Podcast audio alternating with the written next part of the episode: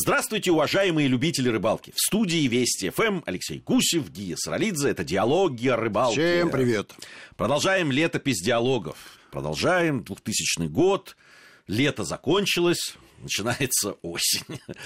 8 сентября Албания зачем-то была принята во Всемирную торговую организацию. Поздравляем ее со всех сторон. Выдающееся событие, потому что пройти мимо него нельзя оно настолько яркое, да, да, да. что затмевает даже события, которые происходили с диалогами о рыбалке. Есть еще одно событие, которое уж точно к нам имеет отношение потому что оно само по себе привлекло внимание рыболовной общественности, потому что рыболовная общественность в основном состоит из мужчин. 15 сентября в Сиднее состоялось открытие 27-х летних Олимпийских игр. Здесь вот что меня привлекает в этом событии, что 20, 15 э, сентября, заметьте, да, это и у нас уже не лето, да. а уж в Австралии совсем не лето, я бы сказал, в это время.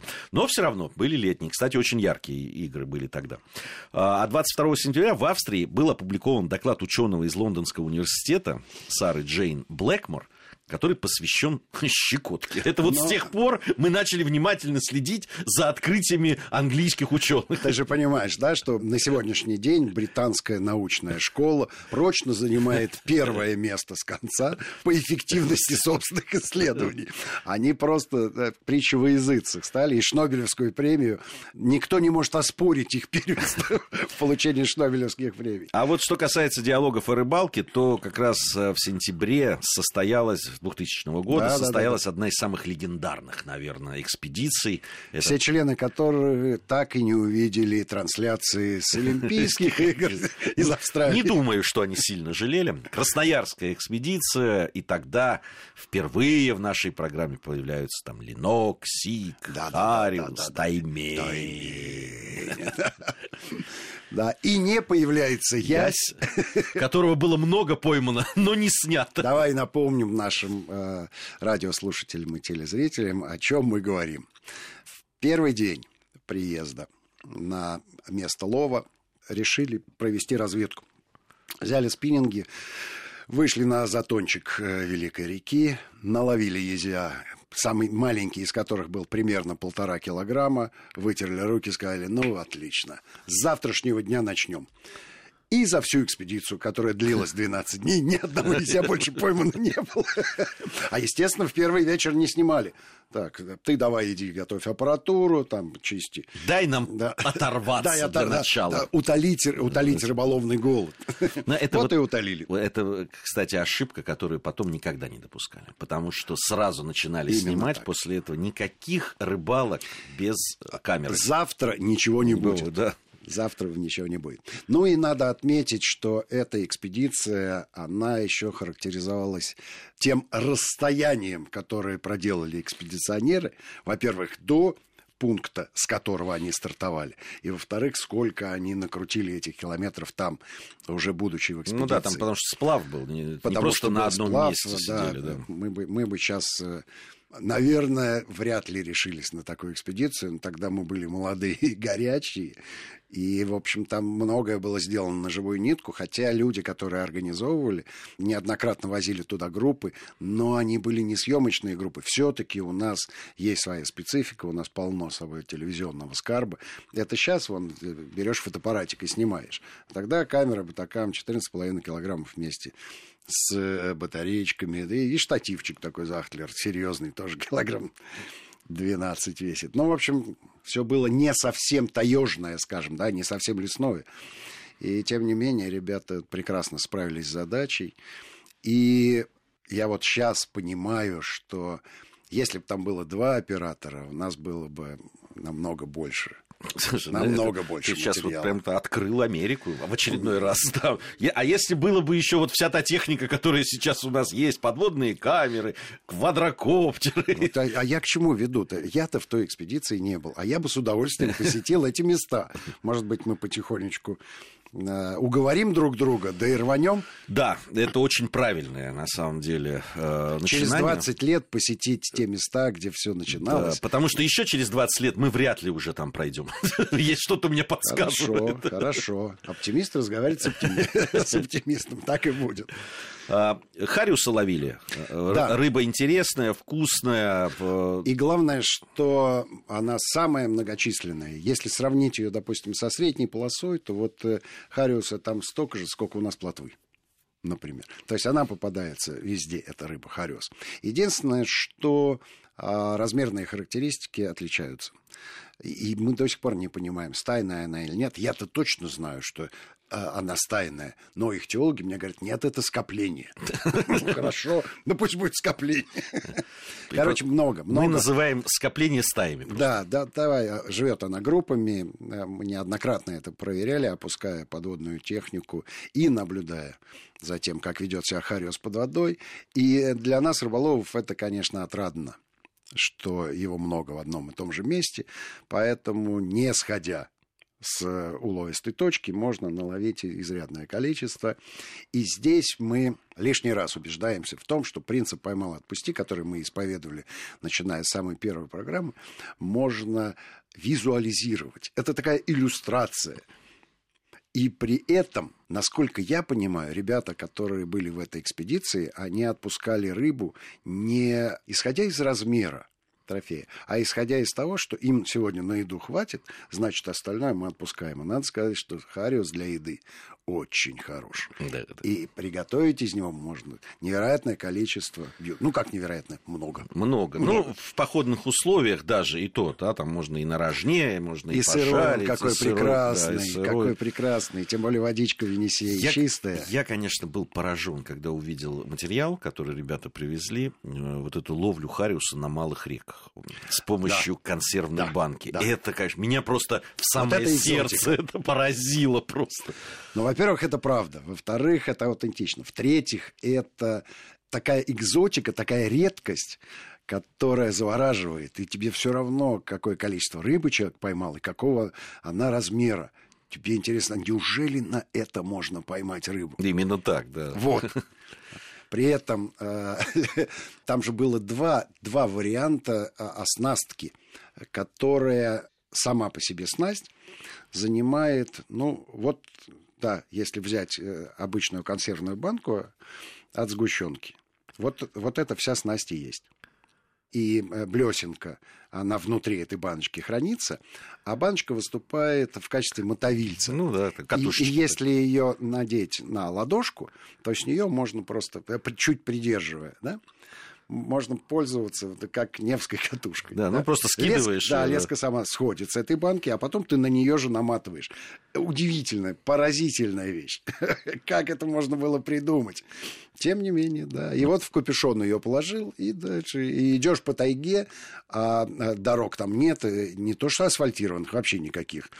Поэтому, э, если ты пробираешься с удочкой, ну, ну это проблема. Это, это... это такая проблема. А когда ты просто идешь с руками в карманах, то пожалуйста. Ну, кстати, там же там прям, ну, не то что соревнование, но все-таки было так э, понятно, вот насколько со спиннингом вот таких на малых реках довольно тяжело. И насколько Ну, потому удобно... что, конечно, да, диапазон возможностей у тебя просто для того, чтобы сделать... Э, заброс. Заброс, да, ну, можно катапультный заброс сделать. Ну, и если ты помнишь, там еще применялась обычная снасть, да, когда, придя на берег этой малой речушки, ты срезаешь какую-нибудь э, веточку которая напоминает телочка, а длинная она не нужна. Ну и привязываешь небольшой кусочек лесочки с... Э, желательно, правда, чтобы у тебя была бармышка на конце.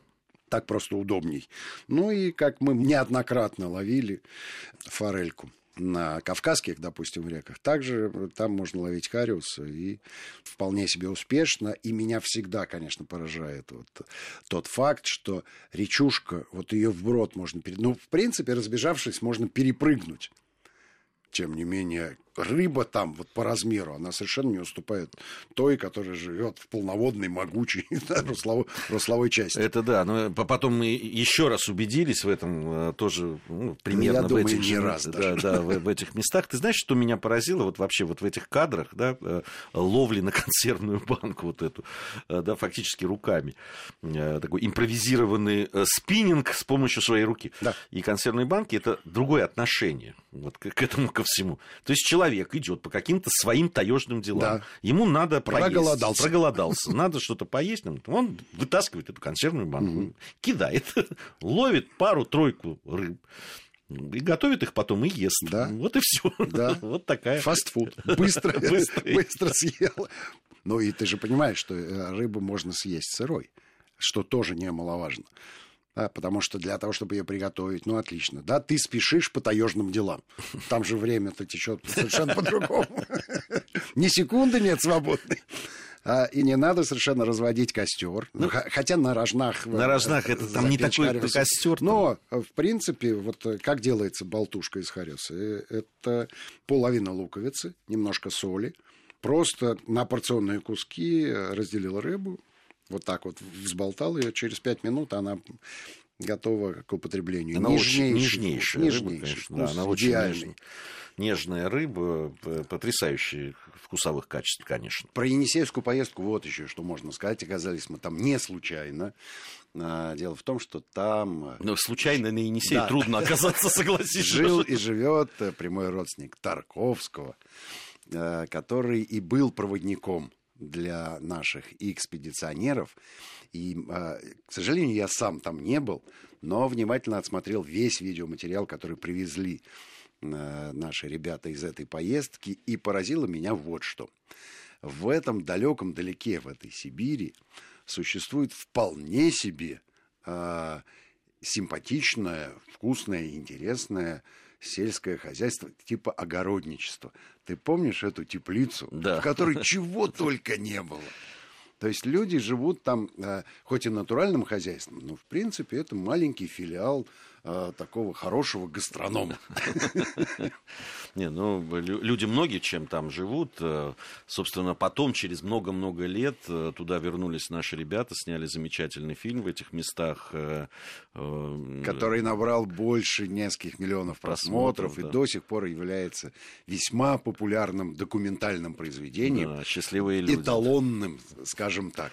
Да, да, это, это, это конечно, и, и ведь поразило людей, да, вот та свобода, в которой живут эти люди. Почему вот эти многие миллионы просмотров, и я очень часто разговаривал с людьми, э, которые видели этот фильм «Счастливые люди» на Енисей. Как будто другая планета, Друг, как, как будто другая планета, да. Э, интересно, э, там же были местные потом телевизионщики, туда летали, снимали... Пытались 10... ремейк сделать? Ну нет, они 10 лет спустя. «Счастливые люди» 10 лет спустя, Понятно. как изменилась жизнь. Боевик. Вот в этом, в Бахте угу. снимали тех героев, э, как, как сложилась их жизнь и так далее, которые участвовали в съемках этого фильма. Ну да, он это... Такой... Но они, я, я уверен, что они а, остались такими же счастливыми людьми, и вряд ли 10 лет что-то изменило. Ну, уже больше 10 лет гораздо. Часто, прошло. да. Вот, но э, конечно, это цельные люди. Она, она действительно поражает, ведь э, там, там понятно, что есть и красота природы, и та есть самая рыбалка, и все остальное. Но всех поразило это, конечно, люди. Цельные, такие интересные, мудрые. Да. Тайга не прощает ошибок, я тебе так могу сказать. Ну и на берегах такой реки должны быть люди с большим характером и большой душой. Это ж не ручеек тебе какой. Они там и ручейки есть, мы о них уже говорили с тобой. Ну что ж, время новостей у нас подошло. Мы сейчас э, внимательно их выслушаем. И вернемся Обязательно. в студию диалогов о рыбалке и Вестей ФМ. Продолжаем диалоги о рыбалке. Алексей Гусев, Гия Саралидзе по-прежнему в студии Сентябрь Вести месяц 2000 года. Это летопись, летопись диалог. Да, и мы Красноярском крае, который открыл для нас много разных рыб, и, конечно, прежде всего красоту природы, которая там окружала. А рыба-то им как раз и подстать. Царь природа и царь рыба. Никто не скрывал из наших экспедиционеров о том, что они едут с мечтой да. в эти края. Поймать тайменя, конечно же. Все говорили об этом, все подбирали снасти и всячески надеялись Согласен. на поимку такой рыбы. Согласен. Ну, а таймень – это вот одна из тех рыб, которые можно назвать не только царь рыба, но и рыба-мечта. Есть э, специальные люди, которые сами себя называют таймешатники. Ну, и мы их называем томишатниками, потому что нет для них э, ничего более желанного, чем раз в год а может быть и чаще, кому повезет, отправиться вот в это вот таежное далеко и поймать рыбу своей мечты. При этом размерные характеристики этих рыб, которые являются рыбой мечты, начинаются от 20 килограммов. Ниже 20 килограммов таймень считается мальком. Таймишонком. Таймишонком, потому что реально он вырастает до изрядных весов. Говорят и про 40 килограммов. Я видел на 42 килограмма рыбу в замороженном состоянии. Но, правда, была она поймана сетями, и Герман Арбугаев, наш представитель нашего филиала в Якутии, эту рыбу изъял и в музей свой поставил. И, видимо, в леднике она где-то у него хранится. Рыба впечатляет. А нашим экспедиционерам попались таймени. Причем попались каждому. И надо сказать, что не трофейных они были размеров, но нам тогда это было неведом, да, с высоты вот прожитых 20 лет внутри диалогов, мы сейчас можем по размерным характеристикам брать, ну, шаг ты мешонок. А так таймени были примерно по 8-10 килограмм, ну, конечно, мелочь. Давай.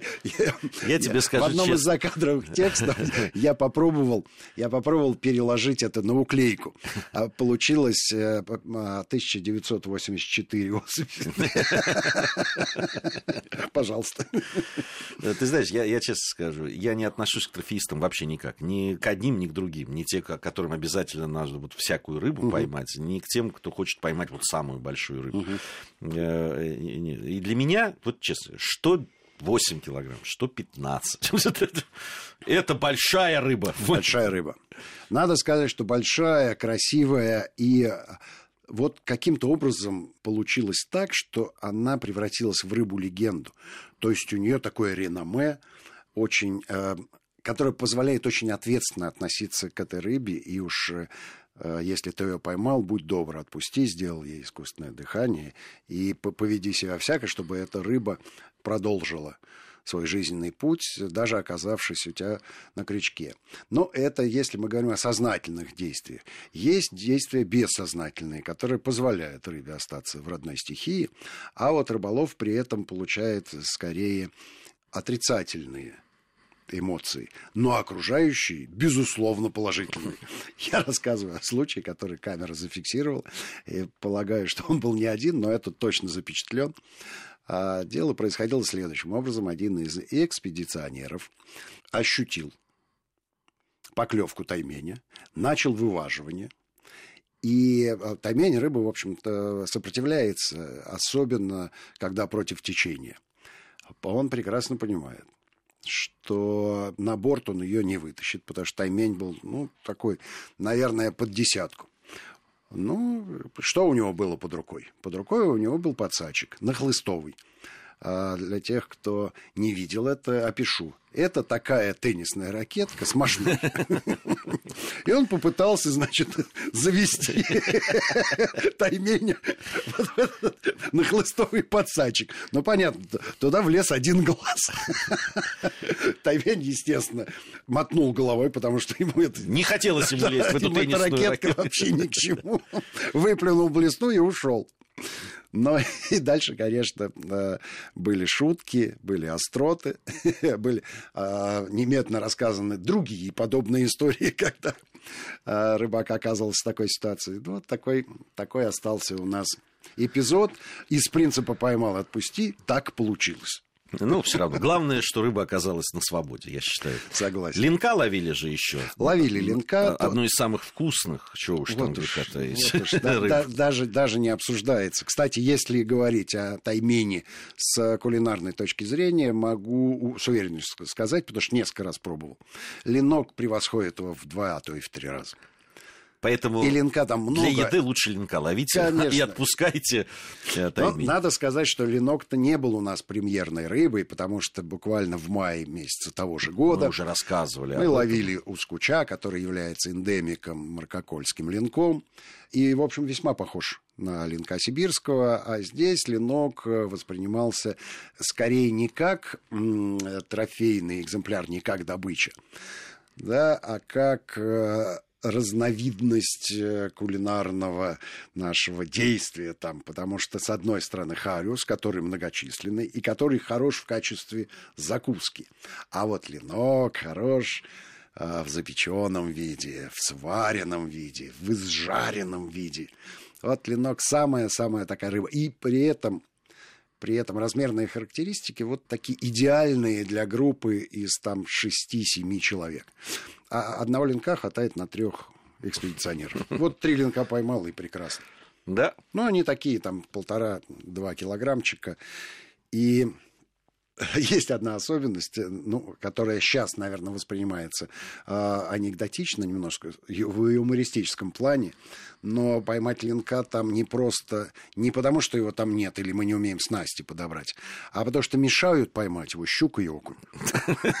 Просто мешают, садятся на крючок. Вот кошмар какой-то. Ну, что же это такое? Я окунь-то там. Окунь, да. Окунь, это отдельная тема. Окунь полтора-два килограмма. Ну, кило восемьсот, вот как, я тебе могу сказать, при том, что там вот было много видов рыб, которых я не ловил, mm-hmm. вот когда я посмотрел материал и увидел вот этого окуня, который вот ловит, такой. я просто обзавидовался, честно говоря, Согласен. что я там не оказался, потому что, ну, окунь каких-то невероятно красивый. Не, можно его ловить и так, и сяк. Что только и на блесну, и, и на живца, и как хочешь. Ну, огромные красивый окунь. Вообще богатый, богатый, конечно, край. Хорошо, что там не очень много народу, то есть вот наш э, пресс человека ощущается не сильно, хотя, безусловно, есть. И, и конечно, разнообразие ихтиофауны это, это отдельная совершенно тема. И дым костра создает уют. Не могу не рассказать про это, потому что экспедиция у нас была исключительно походная, сплавная. Стало быть, э, в одном лагере жили несколько дней, потом перемещались вниз по реке, разбивали очередной лагерь. И весь этот походный быт, который я обожаю, присутствовал там 24 часа в сутки. И там же был снят замечательный эпизод, который я с удовольствием цитирую э, во многих других программах, как ребята сварили варенье прямо в полевых условиях, на костре, в консервной баночке. И хватило этого варенья ровно на тех пятерых участников. И они на хлебушек намазывали это варенье. И с таким видом ели его у костра, что так и хочется оказаться с ними вместе.